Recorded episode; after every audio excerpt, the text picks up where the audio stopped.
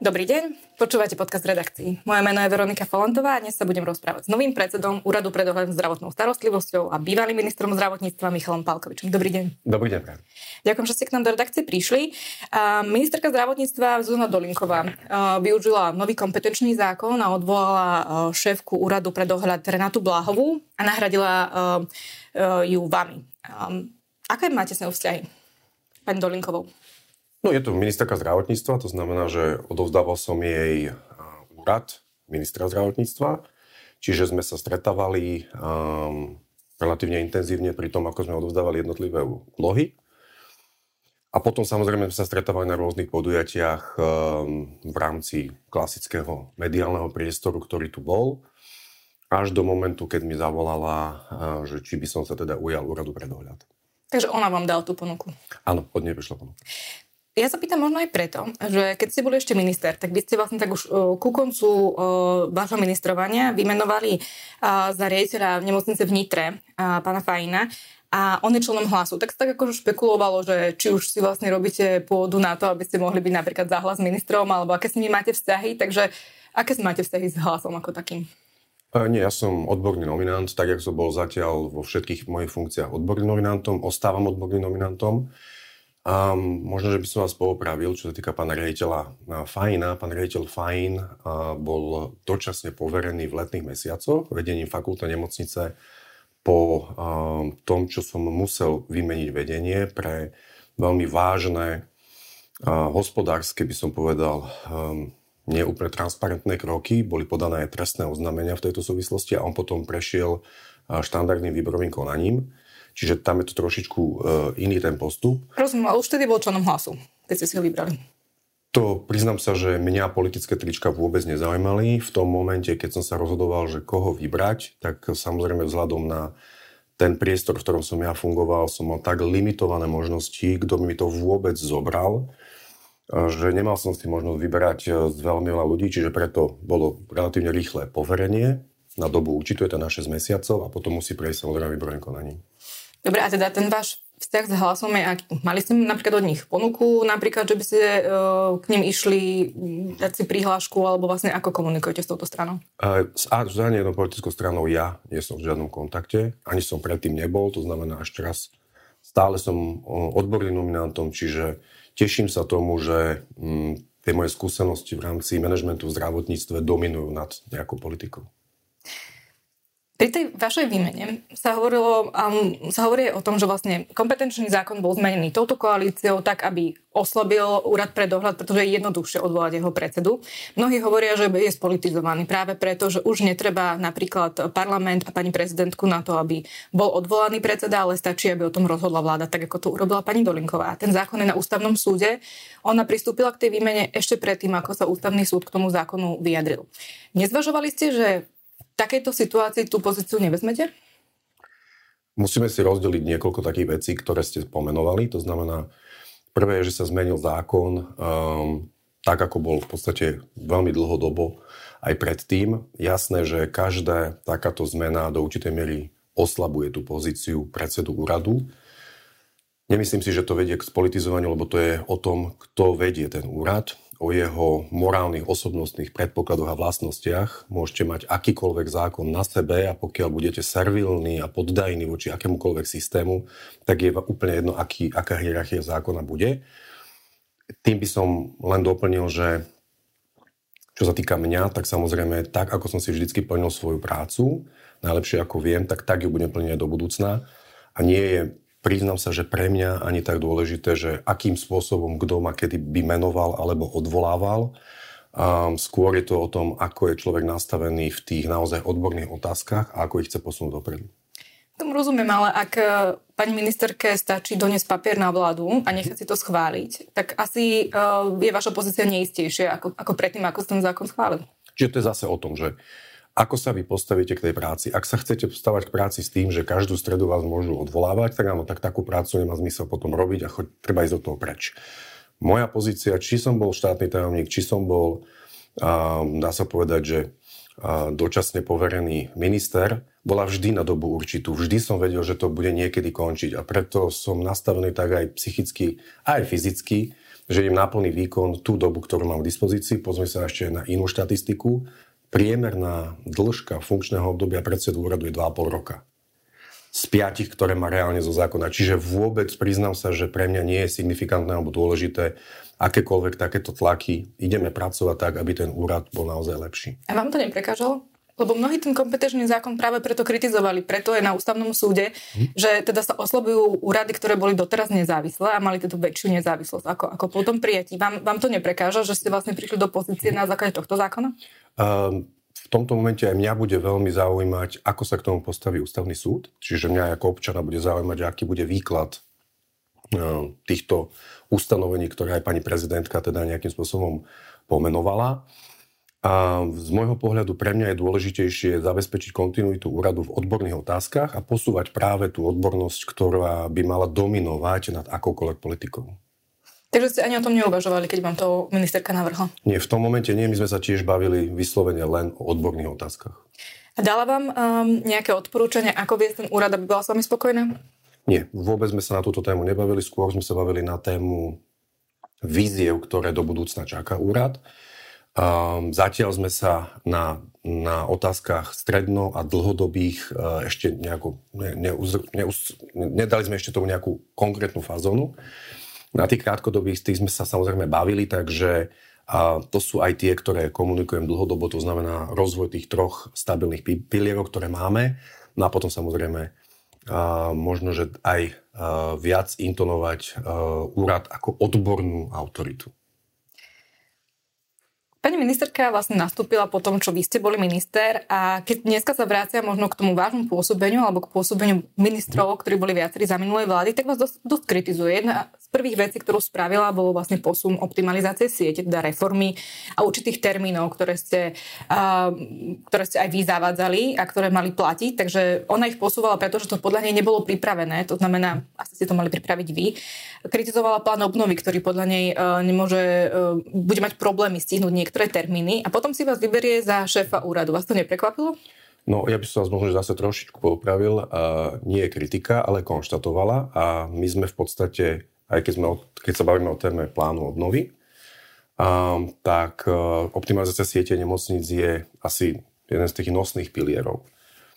Keď sme odovzdávali a, optimalizáciu siete nemocníc, pomenovali sme všetky úskalia. To znamená, že rozhodnutia, ktoré boli podpísané, a ešte bývalým pánom ministrom Lengvarským a ku koncu roku 22 sme my poopravovali a práve preto, že sme videli my tiež určité nástrahy, tak sme prvostupňové alebo nemocnice prvej kategórie nechali zatiaľ otvorené a e, dvojkové až peťkové v podstate rozhodnutia sme podpísali. Tak sme sa v podstate my dvaja dohodli, že takto pôjde ďalej, pretože a my sme už vedeli, že čakacie doby sú v podstate nestihnutelné a že bude treba odklad. Čiže presne to, čo potom pani ministerka veľmi dobre a správne v podstate urobila ako opravné mechanizmy, my sme už mali nalinkované v októbri. Čiže nie je pravda, že v tomto by sme boli v nejakom rozpore. Čo sa týka plánu obnovy a nejakých investícií, alebo vôbec aj ďalších častí, či už sú to záchranky alebo niektoré iné, iné um, projekty, ktoré v rámci toho sú, tak je pravda, že mnohé boli veľmi zvláštne nadefinované hneď v úvode a že veľmi ťažko sa implementujú aj v tomto období a že nebude to fakt jednoduché stihnúť ten termín 31 na 12.25. Takže vás neprekvapilo, keď vám zavolala, že či to vezmete? Nie, nie, v tomto ohľade nie.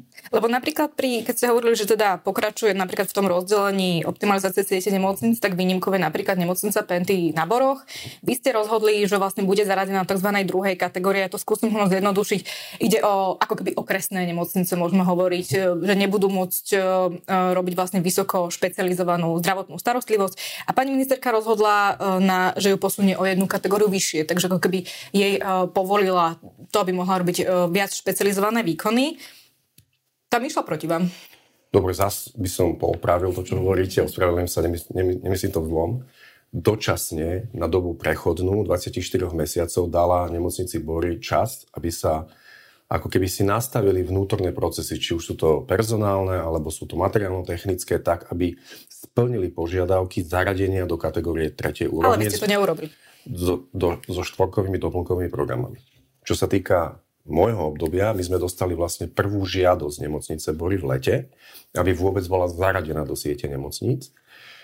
Na to, aby sme ju zaradili, potrebovali sme dostatočne veľa argumentov, aj pre, samozrejme pre nich, aby vedeli, ako sú na tom, v tom na tej štartovacej línii.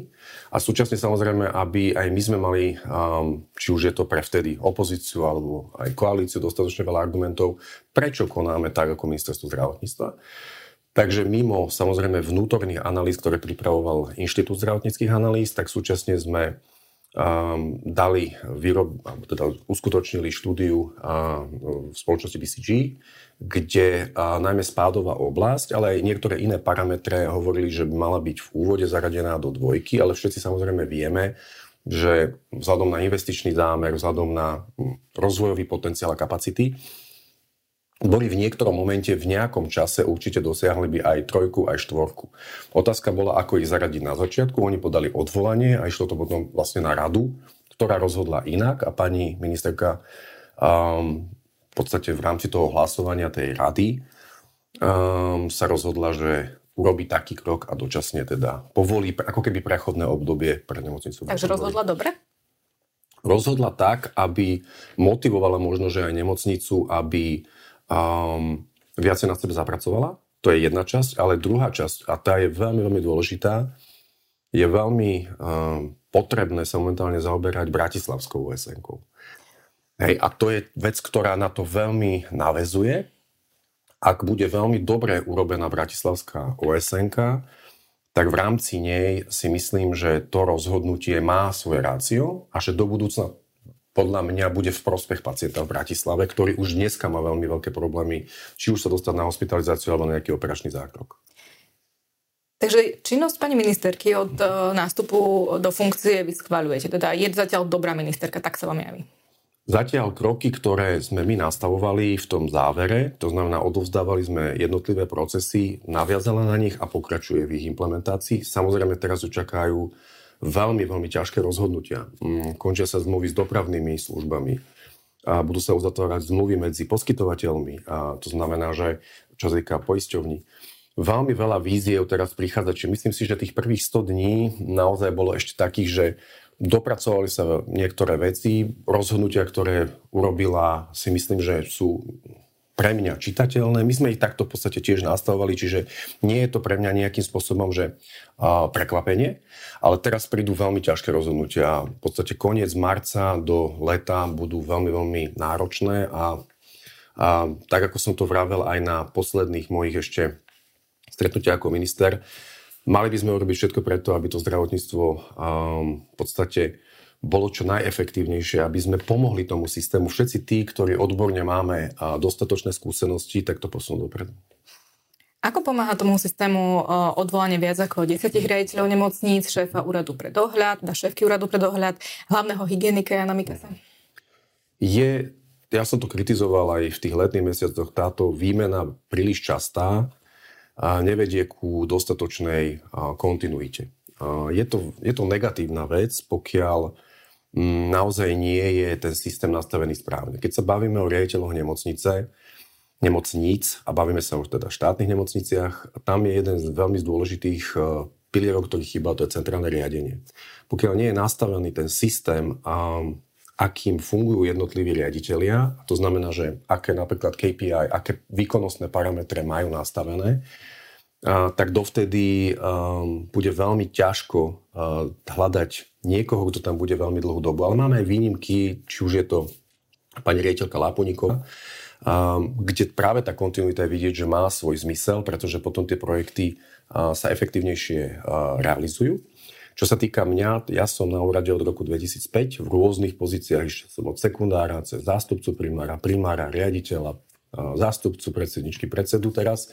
Čiže prešiel som si tým klasickým vývojom tak, ako v histórii zatiaľ ani jeden predseda, ale musím povedať, že aj pán predseda Demovič bol uh, graduovaný asi z tých interných štruktúr, takže nie som zase úplne taká výnimka. Ale tá odbornosť v tomto ohľade musím povedať, že je veľmi podobná ako v ostatných inštitúciách. Či už sa bavíme o NIHO, či už sa bavíme o Šukl, či sa bavíme o NCZI, kde takisto sú riaditeľia graduovaní vlastne z vnútorných rezerv, alebo teda ľudia, ktorí dlhodobo pracujú v tých inštitúciách. Keď ste videli, ako pani ministerka um, odvolala pána hlavného hygienika, počas, počas pandémie ste spolu spolupracovali, vy ste mali, uh, robili ste veľa vecí pri, pri covide a, a vlastne to odvolanie prišlo tak, že to ešte deň predtým oznámil um, predseda parlamentu, pán, pán Peter Pellegrini, predtým ho kritizoval výrazne uh, či už pán Danko alebo aj iní predstaviteľia strany SNS. Um, ako ste to vnímali, to jeho odvolanie? Ja som priznal sa, že nikde nepostrehol tie dôvody odvolania, to znamená, že konštatujem, že ho e, len odvolali. Um, ak by sme vedeli, aké dôvody odvolania boli, ak, ak teda, lebo nemali by byť politické, mali by byť vyslovene, že odborné, uh, tak e, by som vám vedel povedať, že aký je môj názor. Takto to vnímam, že je to naozaj politické rozhodnutie, čo si nemyslím, že je úplne dobré. Jedným z tých kritikov bol aj spolumocen z vlády pre prešetrovanie covidu, pán, pán Kotlár, ktorý je teda nominantom SNS a je poslancom za SNS. Keď vás osloví s tým, že máte spolu spolupracovať na preverovaní pandémie, ako zareagujete?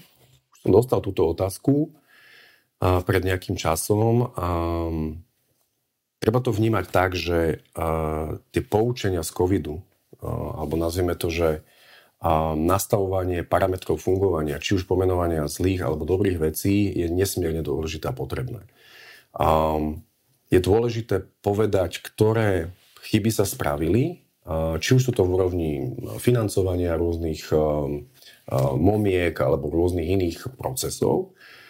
A potom samozrejme manažersky nastaviť lepšie komunikáciu, či už je to nejaká pandemická komisia, či už je to konzílium, či už je to súčinnosť medzi odborníkmi a politikmi. A si myslím, že to je veľmi dôležité pomenovať práve tie, nazvime to, že nedostatky a možno, že vyzdvihnúť ale aj klady toho, toho obdobia, ktoré bolo nesmierne exponované a extrémne pretože príde znova. Príde v inej forme, nebude to určite už e, asi takýto typ vírusu, ale predpokladám, že to bude nejaký rezistentný bakteriálny kmeň, ktorý budeme musieť riešiť v súvislosti pravdepodobne nejakou klimatickou zmenou. Očakáva sa, že to bude v nejakej dohľadnej dobe. A, a preto nastaviť tie parametre podľa mňa je veľmi dôležité. Ak by bolo potrebné uh, súčinnosť v zmysle teda nejaké analýzy dôvodov úmrtia, ako sme k tomu pristupovali z pohľadu nejakého uh, dohľadu, tak si myslím, že zase je to veľmi dôležité, pretože tie nástroje, ktoré sme my v, pandemickom, v pandemickej oblasti mali, boli unikátne na svete. Nikto nevykonával také množstvo pitiev, či už je to v prípade úvodu tej pandémie, alebo teda tých prvých dvoch vln, alebo v prípade očkovaných úmrtí, teda pacientov, ktorí boli očkovaní a zomreli. My sme ako jediná krajina vykonávali pitvy naozaj v takom rozsahu, že tie, tie, ten, tie informačné zdroje a ktoré sme mali, boli veľmi, veľmi na vysokej úrovni. Ja si myslím, že vy rozumiete, prečo sa vás pýtajú túto otázku, lebo je, dôvodom je aj to, že pán Kotlár uh, hovorí o tzv. pandémii, uh, spochybňuje COVID, spochybňuje očkovanie. Uh, je on ako človek e, dobrá postava, ako z vlády, ktorý by to mal prešetrovať, pretože na tom, že to treba prešetriť a možno nastaviť nejaké parametre, ako postupovať pri ďalšej pandémii, na tom sa zhodujú aj odborníci všetci. Otázka je, či on je dobrá postava. Um, o ňom to určite nikdy nebude, to znamená, to nie je nikdy o jednom jedinom človeku. A vy viete o tom, že by to mal nejakých iných ľudí? No veď to práve sa, tam som sa chcel dostať, že ono je to vždy o tom týme ľudí, ktorí si uh, niekto, kto ten tým vedie, zvolí Málo kedy ten eh, team leader je ten človek, ktorý um, vykonáva celú tú činnosť, väčšinou je to len nejaký mindseter. Ten tým, ktorý si zvolí, ten je ten dôležitý. A zatiaľ ho teda nepredstavil, alebo ja teda o ňom neviem. Ak budeme tie mená poznať, tak vieme zase povedať, že kde vidíme nejakú, možno, že nejaký priestor niektorých iných odborníkov a pozvať, Určite tam musia byť zastupcovci úradu verejného zdravotníctva, myslím si, že takisto zo súdneho lekárstva, patologické anatómie. Čiže myslím si, že tam má byť taká široká oblasť ľudí práve preto, aby tie poučenia alebo tie závery, ktoré výjdu, a viem, že som počul po troch mesiacoch, by mal nejaké prvé, prvé nejaké závery byť známe, tak e, tie podľa mňa budú veľmi dôležité. Práve to, ako nastaviť možno, že tie procesy aj legislatívne lepšie. Tak tie prvé závery už prišli minulý týždeň, keď, keď pán Kotlár oznámil, že chce vláde predstaviť covidovú amnestiu, aby teda ľudia nemuseli platiť pokuty, po prípade, aby sa nezačali konania proti ním. Uh, to je dobrý nápad? Ja si nemyslím, že toto sú tie veci, ktoré ja očakávam od, od uh, takéhoto posúdenia tejto komisie. Ja očakávam práve nastavovania tých procesov uh, možno, že jednoduchšie, uh, transparentnejšie, adresnejšie. A nemyslím si, že toto sú tie pre mňa signifikantné veci. A nie úplne presne rozumiem, že čo to znamená. Ne, neviem ani, aké sú nejaké vstupné data, že koľko ľudí reálne bolo nejakým spôsobom riešených ako v priestupkovom konaní alebo niečo podobné. Neviem, či to vôbec spätne je možné, to je skôr nejaká právnická Šlo desiatky tisíc ľudí podľa policie. Aha, a boli udelené pokuty v zhruba 3 miliónov eur.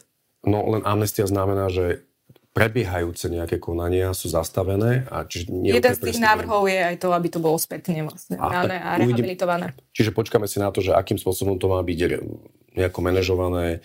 Nemyslím si, alebo neviem, neviem či niekedy v histórii bola nejaké, nejaké kroky robený, čiže nie úplne a viem, ako právnicky by sa to dalo uchopiť. Um, počkáme si, uvidíme, že čo povie. Vy ste boli v úlohe ministra zdravotníctva. Ak by vám vtedy uh, navrhli, aby niekto ako aby pán Kotlár bol splnomocnencom pre pandémiu. Súhlasili by ste? Aby taký človek, ktorý vlastne hovorí o tzv. pandémii, prešetroval COVID?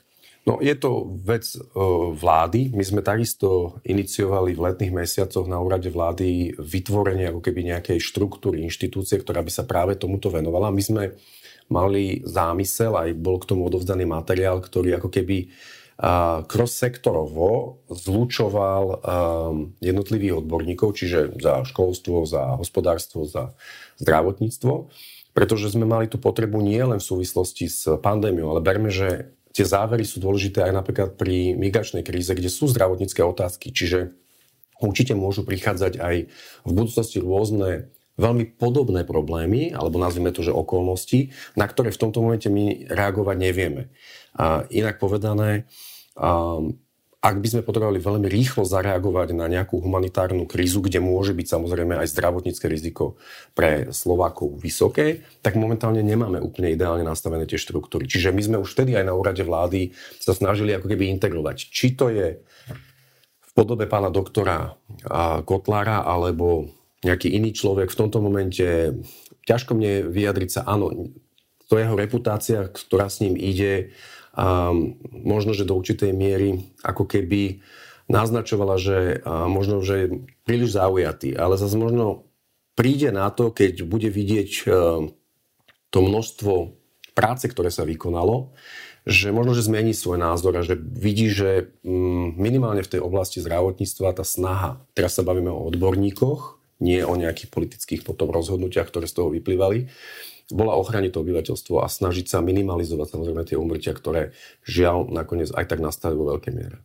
Takže po vás nemusí byť problém, ak človek, ktorý odmetá očkovanie a spochybňuje ho, prešetruje... Mm, Preto som povedal, že niektoré veci, ktoré s jeho menom sú spájane, si myslím, že nie sú, ako keby ho v tom, nemôžem povedať, že diskvalifikovali, povedzme, že nie je to um, úplne optimálne, aké, akú reputáciu má, ale na druhej strane je kľudne možné, že a v rámci tej sily informácií, ktorú možno, že dovtedy nemal, zistí, že naozaj sa urobilo veľmi veľa práce, že sme sa snažili všetci, ktorí prispievali tou svojou časťou, však to nebol, to bol kolektívny orgán, minimalizovať tie zdravotné následky a rizika, ktoré z tej pandémie vyplývajú. My vieme, že teraz máme veľmi vážnu som povedal, veľmi vážne dôsledky pandémie v podobe long covidu. Čiže sú tu zdravotné, evidentne zdravotné rizika, ktoré, ktoré um, sú neočkriepiteľné. A je len, je len na tom, že ako si ich vy navnímate v rozsahu um, práve toho vplyvu na, na um, zdravie obyvateľstva, lebo sú aj na long covid rôzne, rôzne názory. Takže ja, ja pevne verím, že sám, um, alebo teda ten tá inštitúcia, ktorú povedie, lebo tam predpokladám, že bude viacero ľudí, podľa mňa dojdú k záveru, že veľmi veľa vecí sa urobilo správne, veľmi veľa vecí sme urobili na kolene, aj mnohé sme urobili rýchlo. Takže tam je práve treba pomenovať tie veci, ktoré sa urobili správne, aby sme vedeli, že na to treba naviazať a potom tie, ktoré boli samozrejme zlé alebo ktoré by sa mali urobiť inak, je dobré aj potom ich pomenovať, ale aj povedať, že aký návrh riešenia tej situácie by potom mal byť. Tak uvidíme, aké budú jeho ďalšie kroky. Ja sa ešte vrátim na úrad e, pre dohľad nad zdravotnou starostlivosťou. Jedna z vecí, za ktorú e, bola kritizovaná odvolaná e, predsednička bývala pani Blahová, bolo, že možno až príliš kriticky pristupovala k skupine Penta a jej zdravotnej poisťovni Dôvera. Ako ste to vy vnímali ako dlhoročný zamestnanec úradu? Bola tá kritika z jej strany až príliš veľká? Lebo vidíme, že tie ich vzťahy boli, boli až kritické, padli tam trestné oznámenia, žaloby a podobne. Tak vy budete pokračovať v tejto línii alebo nie? Každý predseda, ja som zažil e, veľmi blízkom vzťahu štyroch predsedov úradu pre dohľad, má samozrejme určitú uh, filozofiu. Je pravda, že uh, pani predsednička mala taký relatívne veľmi ostrý pohľad na súkromné vlastníctvo v rámci poisťovníctva na Slovensku, čo sa týka zdravotného poistenia.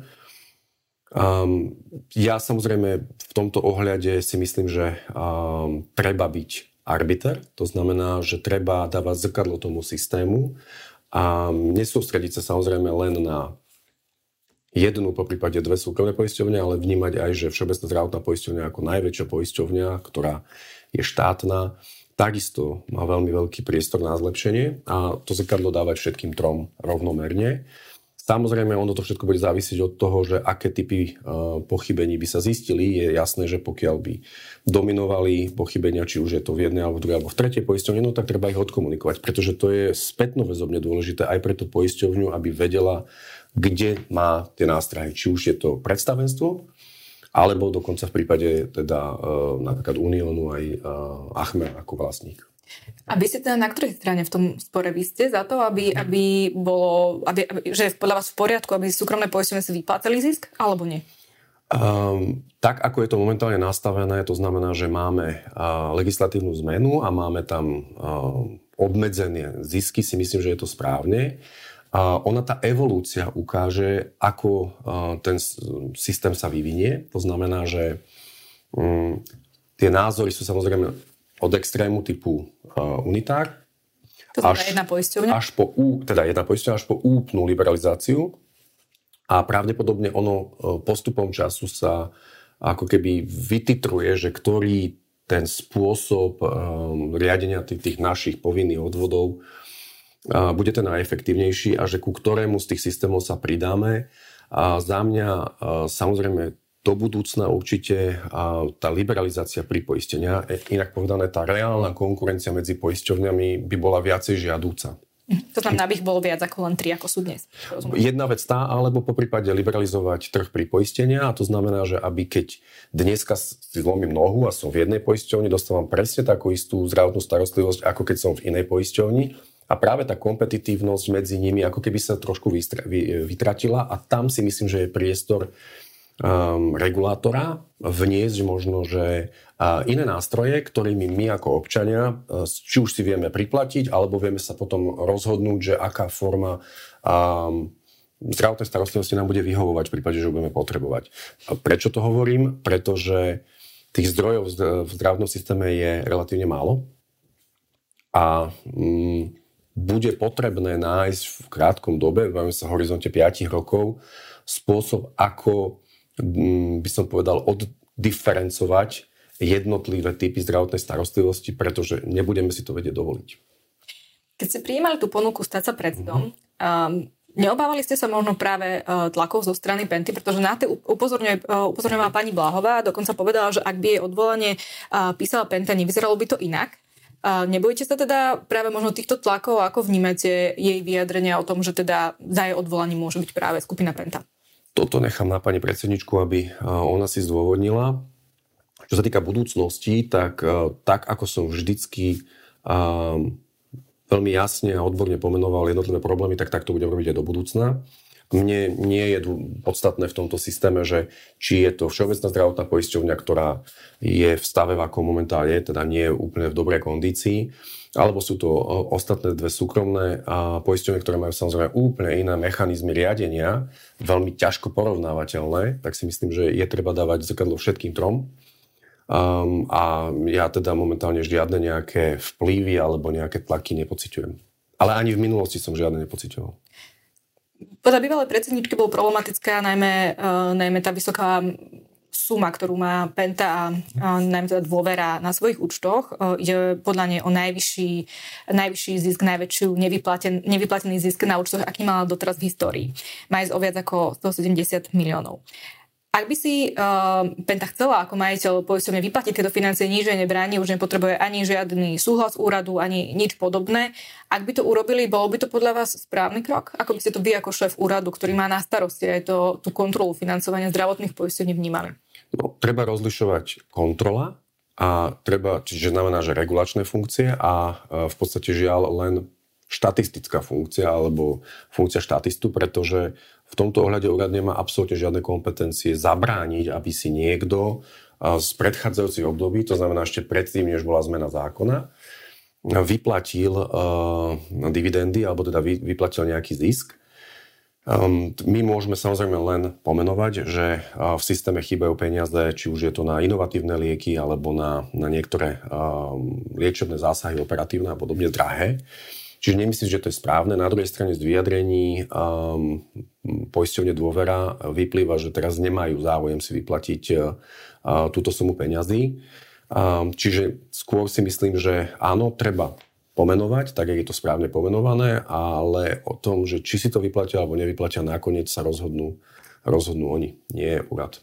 Tomu rozumiem, ja som sa počuť váš názor, že či by to bolo v poriadku alebo nie. Nemyslím si, že v situácii, v akom, v akom momentálne zdravotníctvo je, by to bolo únosné, aj je to podľa mňa veľmi vysoké reputačné riziko. Keď sa zverejňovali údaje za minulý rok o hospodárení zdravotných poisťovní, vlastne nakoniec zostali všetky v zisku. Najväčší zisk, zisk mala Všeobecná zdravotná poisťovňa 17,2 milióna, potom dôvera 14 a Unión 3.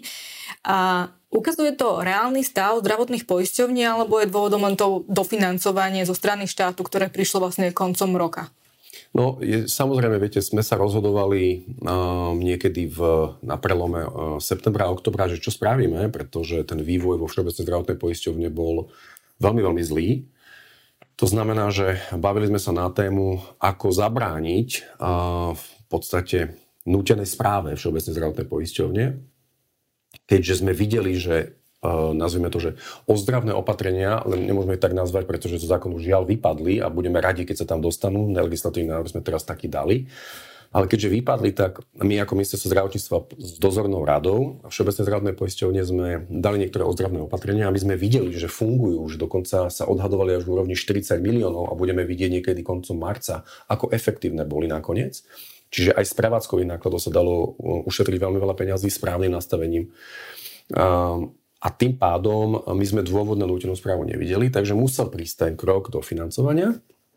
No a samozrejme videli sme, že ten jednostranný krok navýšenia imania, vlastného imania poisťovne viedol ku súdnym sporom, plus samozrejme tá diskriminácia v tom, že tí štátni zamestnanci sú aj v tých dvoch ďalších poisťovniach. Sme sa rozhodli, že to dofinancujeme cross-sektorovo. Keď sa bavíme o zisku, ktorý bol naakumulovaný všetkými tromi poisťovňami, všetky tri pravdepodobne budú v nejakom minimálnom zisku, tak keď sa bavíme o tom, že majú niekde okolo 2 miliárd plus minus, berte ma neúplne presne, tak tá suma, ktorú nakoniec majú ako likviditu alebo ktorú majú ako pozitívny hospodársky výsledok, nie je až taká extrémna. Na druhej strane áno, by bolo, myslím si, že aj od nich aj v rámci reputácie, reputácie vhodné, aby sa zamysleli nad tým, ako vedia tomu poistencovi sprístupniť inovatívnu liečbu, sprístupniť inovatívne postupy, než si vypláca dividendy.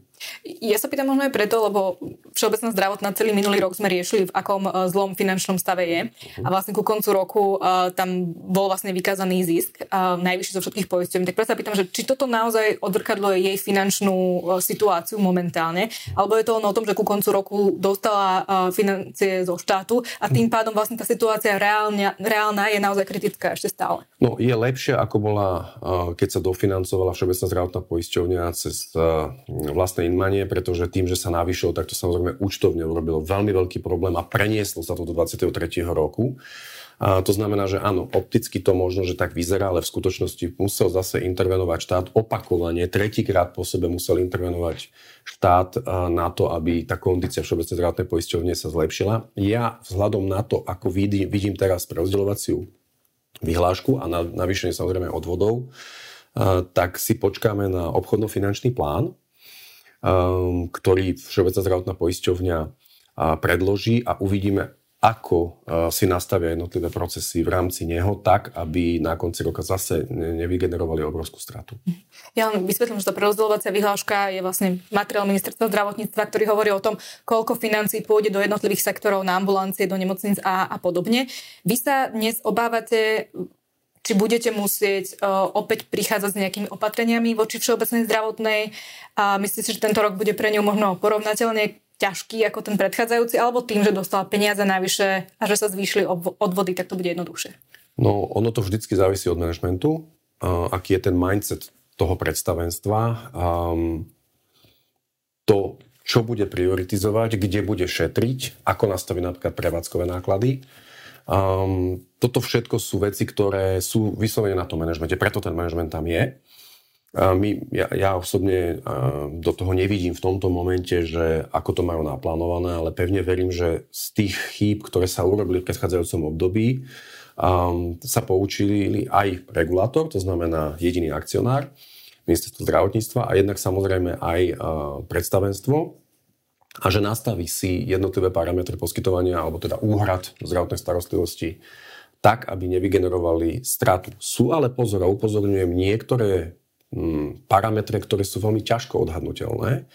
Či už je to platba za ekonomicky aktívnych obyvateľov, vývoj na trhu práce, služieb a podobne. Čiže niektoré veci sa veľmi zle dajú mm, prediktovať, ale to je práve na tom, že aj ten štát ráta s tým, že niektoré parametre proste nebudú úplne sedieť. Nie, nie všetko sa dá nastaviť úplne presne do detailu, čo sa týka Všeobecnej zdravotnej poisťovne.